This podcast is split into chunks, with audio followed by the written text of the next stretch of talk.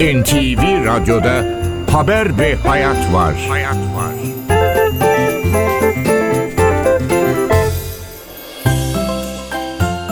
Yüzyıllar boyu yer küreyi anlamlandırmak, yaşanabilecek olaylara karşı ön almak için insanoğlu gözünü gökyüzüne çevirmişti. Doğanın en güzel, tabloların en özel çizimi gökyüzünde bu yıl yaşanması beklenen önemli olayları gökyüzü gözlemcisi Burcu Parmak NTV Radyo'ya anlattı. Burcu Hanım, NTV Radyo'da gökyüzü gözlem notları, gökyüzü haritası, gözlem notları verdiğiniz Balkonumdan Yıldızlar adlı programınız yeni başlayanların yararlandığı bir programdı. Gökyüzü meraklıları ilgiyle takip ediyordu. Yeni yılda gökyüzü gözlemciliğine başlamayı düşünenler ya da belki bu kaydı dinleyince bunu yapmayı düşünecek dinleyicilerimiz için bir daha söyler misiniz? Gökyüzünü gözlemek ne demek? Bu gözlem insana ne kazandırır? Gökyüzünü gözlemek deyince sanki böyle teknik bir tanım kurmamız gerekiyormuş gibi. Bilim insanlarının teknik aletlerle gökyüzünün izlemesi gibi sanki bir tanım vermiş gibi gerekiyormuş gibi hissediyorum ama aslında çok daha basit gökyüzünü gözlemlemek. Küçük yaşlardan beri yani mesela biz bebekken bebek arabasına binip gezerken bize büyüklerimizin bak bu ay dede dediği an başladığımız bir etkinlik aslında çok küçük yaşlarda biz bu işlemi, bu etkinliği yapmaya başlıyoruz. İlk önce ayla tanışıyoruz, güneşle tanışıyoruz, gezegenlerle tanışıyoruz. Tabii bizi ailemiz ne kadar yönlendirirse çok daha fazlasıyla da tanışıyoruz. Sonra yavaş yavaş eğer ilgimiz azalırsa kopmaya başlıyoruz. Ama bu ilgiyi tutmak, bunları gözlemeye devam etmek tabii ki bizim elimizde. Çok da keyifli bir etkinlik aslında bu ve insanların bakış açılarını geliştiriyor diye düşünüyorum. Düşünmelerini sağlıyor. Çok çok daha fazla farkındalığını arttırdığını düşünüyorum insanların yaşam ve uzay konusunda. Siz de bebekken başlayıp aslında ilgisi olanlardansınız anladığım kadarıyla. Sonradan da gelişmiş olabilir. Ben gökyüzüne bakmayı, kuşlara ve uçaklara bakmaya başlayarak hmm. başladım aslında. Biraz daha sonradan gelişti ama bir farkındalık hep vardı. Kuşlar, kelebekler, yıldızlar. Yıldız deyip geçmiyorduk. Artık ismini merak etmeye başladık. Sonra üniversitede bu bölümü okuyarak daha ayrıntılı, daha teknik öğrenmeye başlamıştık. Aslında ilk çağlardan bu yana insanoğlunun en büyük meraklarından biri olmuş gökyüzü. Doğayı, gezegeni anlama yollarından birini gökyüzünde aramış insanlar daha doğrusu. O yıllardan bugüne Gökyüzüne bakma araçları değişti. Belki kolaylaştı teknolojinin yardımıyla. Öyle mi? Ne dersiniz? O zamanlar tabii birazcık daha yaşamlarına devam edebilmek için bakıyorlarmış. Mesela tarım yapıyorlarmış. Örneğin Mısırlılar Nil Nehri'nin ne zaman taşıyacağına karar vermek için piramitlerin üstünde Sirius yıldızını görmeyi bekliyorlarmış. Onun dışında yön bulmak için bakmışlar, takvim için bakmışlar. Örneğin İngiltere'deki Stonehenge'leri bilirsiniz belki. Kayanın evet. neresinden güneş doğuyorsa ona göre bir takvim oluşturmuşlar. Böyle böyle zamanla işte antik Yunanlılarla birazcık daha bilimsel çalışmalar yapmaya başlamışlar. Ama bir gözlem aleti kullanmak da Galileo zamanına denk gelmiş. Yani ne zaman biz teleskobu gökyüzüne çevirmişiz o zaman teknik olarak birazcık daha ayrıntı görmeye başlamışız. Şimdi biraz daha kolay mı? Aslında belki daha kolay ama biraz daha masraflı. Yani şu anda birisi bana gözlem yapmak istiyorum ne yapmalıyım diye sorduktan hemen sonra teleskop hangisini almalıyım diye soruyor. Gözlem yapmak için teleskoba gerekiyor. Teleskop lazım gibi düşünüyorlar. Ama kadar da gerekli bir şey değil aslında. Evet. Çünkü çıplak gözle görebileceğimiz gerçekten çok fazla cisim var, gök olayı var. Bence eskiden daha kolaymış. Şimdi evet. birazcık daha Şehir insanlar... ışıklarından bahsedeceksiniz herhalde değil mi? Şehir evet, ışıkları evet. yüzünden aslına bakarsanız o kadar da iyi gözlemleyemiyoruz. Aynen eskiden tabii elektrik yok. İnsanların Hı-hı. en büyük etkinliği gökyüzüne bakmak. Akşam olunca kendilerini gökyüzüne bakarak oyalıyorlar. Şimdi artık şehir ışıkları, cep telefonları bunu birazcık azaltmış durumda ve göremiyoruz tabii. Ama yine de şehir ışıklarına rağmen görebileceğimiz bir sürü gök cismi var. Hatta takım yıldızları bulmak biraz daha kolay. Çünkü ışık kirliliği olmayan bir yerde gökyüzüne baktığınızda o kadar çok yıldız var ki takım yıldızları seçmenizi zorlaştırıyor. Şehirde sadece en parlakları görüyorsunuz. Böylece birazcık daha kolay gezegenlerin ve takım yıldızların bulunması. Hangilerini görebiliriz acaba? Gezegenleri soruyorsanız şu anda Merkür, Venüs, Mars, Jüpiter, Satürn bunlar çıplak gözle görülebilen gezegenler yılın farklı zamanlarında görülebiliyorlar. Hı hı. Bu zamanlarda Satürn'ü görüyoruz gün batımına yakın güneybatı tarafında. Tam güney yönünde Jüpiter'i görüyoruz. Hı hı. Sabahları hava karanlık olduğu için ne yazık ki ışık saat uygulamasından dolayı karanlıkta çıkıyoruz dışarıya. Ama bu bizim gözlem yapmamızı sağlıyor. Venüs'ü görebiliyoruz, Merkür'ü görebiliyoruz bazen. İlerleyen tarihlerde de herhalde tahminimce Ocak ayının sonlarından itibaren yine sabah saatlerinde Mars'ı görebileceğiz örneğin. Yani gezegenler her zaman gökyüzünde bizi onlara bakmamızı bekliyorlar. Gezegenle yıldızı birbirinden ayırmak kolay bir şey mi Burcu Hanım? Nasıl öğreni- Öz- öğrenilebilir? Özellikle şehirde yine birazcık daha kolay. Sonuçta parlaklar, çok sönük değiller gerçekten. Bir de bulundukları konum gökyüzünde bir çember çiziyor. Biz buna ekliptik çemberi diyoruz. Güneşin gökyüzünde izlediği yol bu aslında yıl boyunca. Gezegenler de bu doğrultudan çok uzaklaşamıyorlar. Ay da bu doğrultuda gezegenler gibi. Yaklaşık olarak bir bantta görüyoruz yani gezegenleri Hı hı. aslında. Parlaklık olarak ayırt etmenin de şöyle bir yolu var. Gezegenler bize yakın oldukları için mat bir ışık gönderiyorlar bize. Sabit bir ışık geliyormuş gibi görüyoruz. Hı hı. Ama yıldızlar çok uzakta oldukları için onlarınki birazcık daha parıldama şeklinde. Yıldızla bizim aramızda yıldız arası ortam çok daha fazla olduğu için biz onların ışığının kırpıştığını görüyoruz. Ama gezegenlerin birazcık daha mat oluyor ışıkları. Falcılık yapın demeyeceğim ama yeni yılda ocağı söylediniz az önce gökyüzünde bizleri başka neler bekliyor? Yani işte ocaktakini söylediniz. Gezegenlerin durumunun insanları etkileyip etkilemediğini de soracağım size. Herkesin çok merak ettiği sorulardan bir tanesi.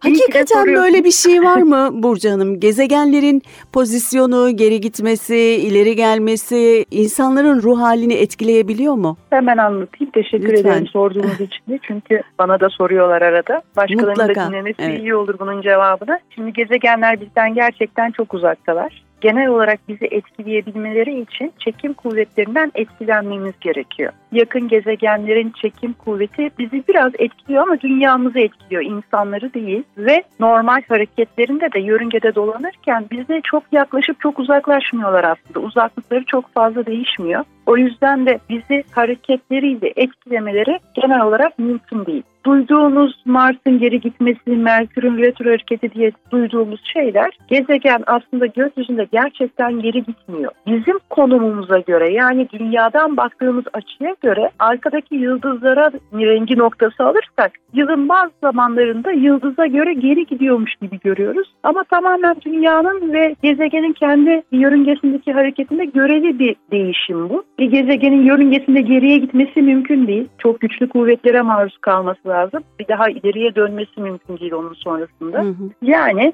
aslında biz yatayda yörüngesinde giderken bir hareket görüyoruz. O sırada bize yaklaşıp uzaklaşması söz konusu olmadığı için bize bir fiziksel ekstra kuvvet uygulayamıyor. Bizi ne etkiliyor olabilir? Bizi ayın dolunay görüntüsü çok etkiliyor. Çok hoşumuza gidiyor. Kesinlikle. Özellikle gün doğumunda muhteşem gözüküyor. Ya da güneşin batışı bazen kıpkırmızı oluyor. Çok duygusal hallere kapılıyoruz bu görüntüyü gördüğümüzde. Hı hı. Ama bunlar tamamen bizim psikolojimizle ilgili ne yazık ki. Ben açıkçası yeni yılda gezegenler bize ne getirir sorusuna cevap olarak umarım mutluluk getirir demek istiyorum. Ama ne olur bunu gezegenlerden ya da yıldızlardan beklemesinler. Bunun fiziksel olarak mümkünatı yok. Gerçek değil ne yazık ki. Hı hı. Astrolojide bu konuda birazcık çelişiyoruz. Ama ben yine de diliyorum ve insanların dilemesinin de hiçbir sakıncası olmadığını düşünüyorum. Mesela biliyorsunuz meteor yağmurlarında da bir meteorun geçtiğini gördüğümüz zaman dilek tutarız hemen. Evet. Çok kaydında. güzel bir şey bu. Yıldız kaydı deriz. Dilek tutmak çok güzel bir şey bizim psikolojimiz içinde. Çünkü hep pozitif şeyler düşünürüz o sırada ve bizi pozitif etkiler. Hı hı. O yüzden ben bunu hiç engellemiyorum. Arkadaşlarımla birlikte meteor yağmuru izlerken ben de diliyorum dileğimi. Ama bu tamamen bir şans olayını yakalayabildiğimiz bize denk geldiği için çok geçmişten bu zamana kalan bir geleneğimiz Evet. aslında. Geleneklere de sonsuz saygımız var. Ama gezegenlerin genel olarak güneş sisteminin hareketinde birbirlerinin yani kendilerinin yörüngelerinde yaptığı harekette bir miktar etkileri var. Hı Bu hı. düzeni oturmasında gezegenleri konumu önemli. Hı hı. Siz bunu şey gibi düşünebilirsiniz. Dünyada olduğunuzu düşünün şu anda. Dünyada bir canlısınız ama bulunduğunuz yer bir bina sadece. Dünyamız bir bina ve yaklaşık bir kilometre ötede başka bir bina var. Onun üstünde bir karınca var. Hı hı. Yani sizin binanızın o karıncayı ne kadar etkilediği, etkileyebiliyorsa o kadarlık bir etki. Nasıl bunu kafamızda canlandırdığımızda nasıl olur mümkün değil benim o karıncayı etkilemem diyorsak işte gezegenlerde ne yazık ki o kadar uzak. Biz de dünyanın üstünde o kadar küçük canlılarız. O yüzden bazı dinleyicilerimiz için hayal kırıklığı olacak ama Sanırım e, ama yok. en azından öyle güzel bir olaya denk gelmek güzel bir şey oldu diye düşünülebilir. Evet evet yani sonuçta pozitif düşünelim. Kötü etkilemiyor. Evet. Böyle evet. bir şey yok. Ters Umarım. bizim psikolojimizi negatif etkilememeli o yüzden. Her şey çok Hı hı. güzel olacak. Gezegenlerin yıl boyunca bulundukları konumlarla ilgili bir değişiklik olacak mı diye sormuştunuz. Onunla da ilgili Lütfen. birkaç gök alayı bilgisi vereyim. Mesela bu aralar yani 18 Ocak'ta Ay ve Jüpiter'i çok yakın göreceğiz. Hı hı. Hoş bir an olacak akşam saatlerinde. Gece yarısına kadar göreceğiz bu görüntüyü. Ben bunu izlemesini isterim dinleyicilerimize. 27-28 Ocak'ta yine Merkür ile Mars birbirine çok yakın gözükecekler. Fotoğrafını çekmek çok keyifli olabilir. Aynı şekilde Şubat'ın 22'sinde Mars ve Venüs birbirine çok yakın görünecek. Bir tanesi çok çok parlakken Venüs. Mars biraz sönük olacak. Gezegenlerle ilgili başka Mart ayının son haftası Merkür'ü gözlemleyebileceğiz. Merkür'ü her zaman görmemiz mümkün olmuyor çünkü Güneş'e çok yakın bir gezegen. Güneş'le birlikte doğup batıyor her zaman. Uzaklaştığı zamanlar az olduğu için bu Mart'ın son iki haftasını değerlendirebilirler. Yine 20 Nisan'da Jüpiter ve Uranüs çok yakın gözükecek. Bu da niçin önemli? Uranüs'ü çıplak gözle göremiyoruz. Dürbünü olan dinleyicilerimiz varsa Jüpiter'i bulup gökyüzünde Jüpiter'e doğru baktıklarında hemen yanında mavi noktacığı da edebilirler. 17 Ekim'de süper ay var. Süper ayı belki Çok güzel. e, anlatmamı istersiniz. Lütfen evet. Ay bize yaklaşıp uzaklaşıyor yörüngesine dolanırken eliptik bir yörüngesi var. Eğer bize yakın olduğu konum Dolunay evresine denk gelirse biz süper ay görüyoruz. Birazcık daha büyük oluyor. Biz bunu gözümüzle algılamıyoruz ama gün doğumunda yani şey ay doğumunda, ay batımında sanki birazcık daha büyükmüş gibi Hı hı. görünüyor. O gün haberlerde de çok Evet, görüyoruz çok süper güzel. O yüzden- görüntüler eşliğinde izleyebiliyoruz. Gözümüzle Evet, evet. göremesek bile fotoğraflar bize çok güzel görsel şölen yaşatıyor. Ay'a bakmak için bir bahanemiz oluyor aslında. Evet, O yüzden ben evet. basında bu tarz haberler çıkınca mutlu oluyorum birileri gökyüzüne bakacak diye. Onun dışında meteor yağmurları var. Biliyorsunuz her yıl düzenli olarak aynı tarihlerde gerçekleşen belki onu hatırlatabilirim. Hı hı. 3 Ocak gecesi dörtlük meteor yağmuru var. Yani aslında sadece 3 Ocak gecesi değil bir hafta boyunca sürüyor. O yüzden yılbaşı gününde dışarıda olanlar hatta ışık kirliliği olmayan bir yerde olanlar varsa gökyüzüne bakabilirler. Meteor yağmuru izleyebilirler. Hı hı. Onun dışında başka meteor yağmurları da var. Mesela Ağustos'ta Perseidler var. 11 Ağustos'ta 21 Nisan'da Liritler var. 13 Aralık'ta Geminit meteor yağmuru var. Yeni geçtik yine basında yer almıştı bu meteor yağmuru da. Aynı şekilde aynı tarihlerde bu meteor yağmurlarını izleyebilirler. Çok güzel tüyolar bunlar. Meraklıları eminim not almışlardır. Durdurup durdurup podcast'te dinleyeceklerdir diye tahmin ediyorum.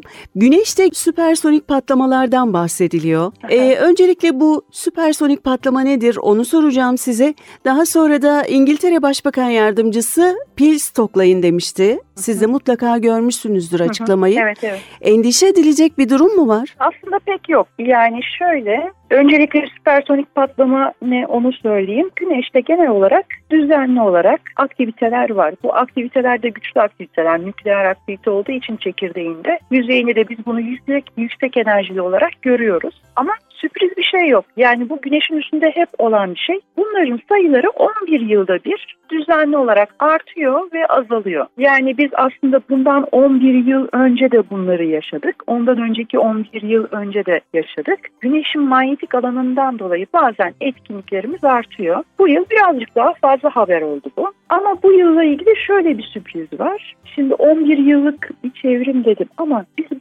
çevrime şimdi birazcık daha erken girmiş gibi görüyoruz. Bu da çok sürpriz değil aslında. Yani 9 yılı da olabiliyor. Tam saat gibi işlemiyor güneşin manyetik alanı yani. 9 yılda sonra 13 yıl sonra da görülebiliyor mesela. Bu kez sanki birazcık daha erken başlamış gibi. Leke sayısı fazla. Güneşin yüzeyinde oluşan patlama sayısı fazla. Ya sayı gerçek artması gereken 2024-2025 yılında çok daha fazla olacak.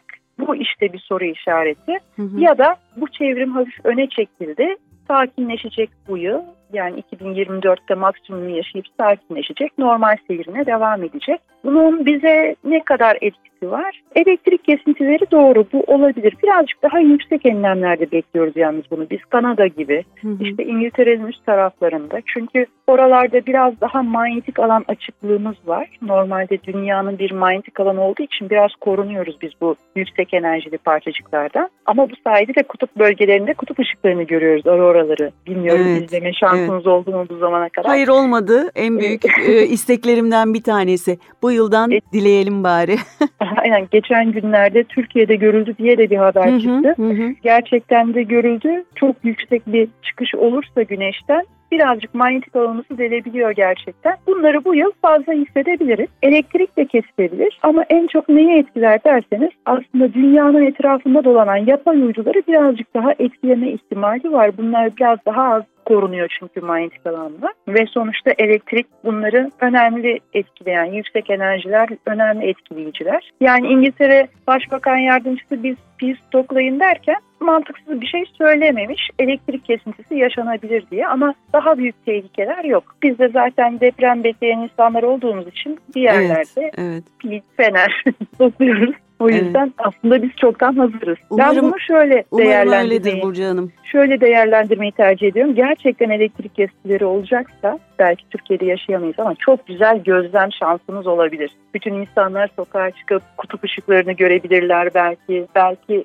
yıldızları daha çok görebilecekler. Çünkü belki de tüm şehirde elektrik kesilecek o sırada. Ama artık bunlara karşı birazcık daha güvenliğimizi almış durumdayız. Bazen bilerek keseceğiz. Güneşteki etkinlikleri önceden duyabildiğimiz için Hı öğrenebildiğimiz Hı hı. için Aa, bize yüksek enerjili parçacıklar geliyor. Elektrikleri keselim de herhangi bir sistemimiz zarar görmesin deyip belki biz bunu tercih edeceğiz. Evet, önceden biliyor olmak iyi oluyor diyorsunuz. Aynen. Peki gelelim Türkiye'nin uzay çalışmalarına. Bugünlerde çok gündemde bu konuda biliyorsunuz. Gelecek yıl Evet. için bir takvim belirlendi mi Burcu Hanım? Yani gelecek yıl için şu anda çok heyecanla beklediğimiz çok çok yakın zamanda gerçekleşecek bir olay var. Evet. İlk Türk astronotumuzu uzaya gönderiyoruz. Hı hı. Alper Gezer Avcı Uluslararası Uzay İstasyonu'na gidecek. Orada yaklaşık olarak 14 günlük bir görev yapacak, deneyler yapacak.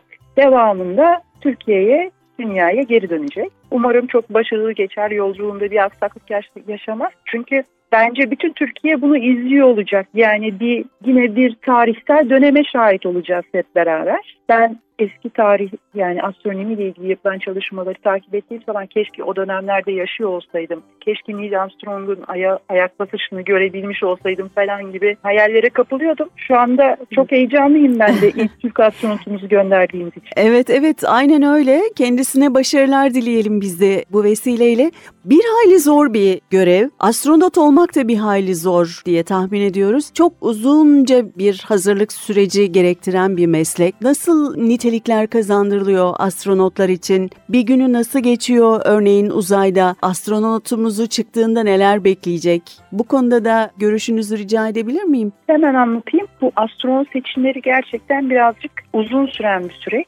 Önce tercihler alınıyor. Bir grup astronot adayına eğitim veriliyor. O eğitimlerin sonunda bir eleme yapılıyor ve gerçekten çok ciddi özellikleri olması gereken insanlar. Biz Alper Gezer Avcı için şu yönden şanslıyız. Kendisi Türk Hava Kuvvetleri'nde F-16 pilotuydu ve birçok hava aracını uçuran, uçurabilen Evet, bir insandı. Bir hayli donanımlı kendisi. Aynen ama tabii ki bununla yetmiyor. Kendisi NASA'da ciddi görevler aldı, Hı hı. e, ciddi eğitimler aldı. Bunların bazıları fiziksel koşullarla ilgiliydi, bazıları Uluslararası Uzay İstasyonu'nun kullanımıyla ilgiliydi. Yani oradaki teknik aletleri nasıl kullanılacağı, orada nasıl yaşanacağı, nasıl yiyecekleri, içecekleri konusunda, nasıl uyuyacakları konusunda bile eğitim aldılar. Bir de tabii ki bizim orada yapacağımız deneyler var. Türkiye olarak orası için belirlediğimiz deneyler, çalışmalar var. Onlar için de hazırlandı. Yani uzun süreli bir çalışmanın ardından şimdi artık karantinaya alınıyor. Herhangi bir hastalık kapmadan gidebilmesi için yola çıkacak. Oraya yaklaşık tam doğru olmaz ama 9-10 saat de olabilir. Birazcık daha da sürebilir. Belki Hı hı. dünyanın etrafında bir tur atarak da gidecek olabilirler. Uluslararası Uzay İstasyonu'na ulaşacaklar. Orada hem uzay istasyonunun görevlerini yapacaklar. Ortak görevleri olacak. Orada başka astronotlar da olacak. Hem de Türkiye'de belirlenmiş 13 farklı deneyi yapacak. Daha sonra da geri dönecek. Orada yaşam birazcık daha zor olacak tabii. Yediği yemek, Evet. uyuyabilmesi konusunda falan ama hazır gidiyor. Ve bu astronotların seçiminde en önemli şeylerden biri de psikolojik durumu. Bu konuda bile ciddi eğitimler alıyorlar. Çok teşekkür ediyoruz Burcu Hanım. Ben Şimdiden iyi yıllar diliyorum ben size. Ee, sağ olun. Çok çok Size sevgiler. Görüşmek üzere. Görüşmek üzere. Hoşçakalın. Hoşçakalın. Gökyüzü gözlemcisi Burcu Parmak, 2024 yılında gökyüzünde neler yaşanacağını anlattı.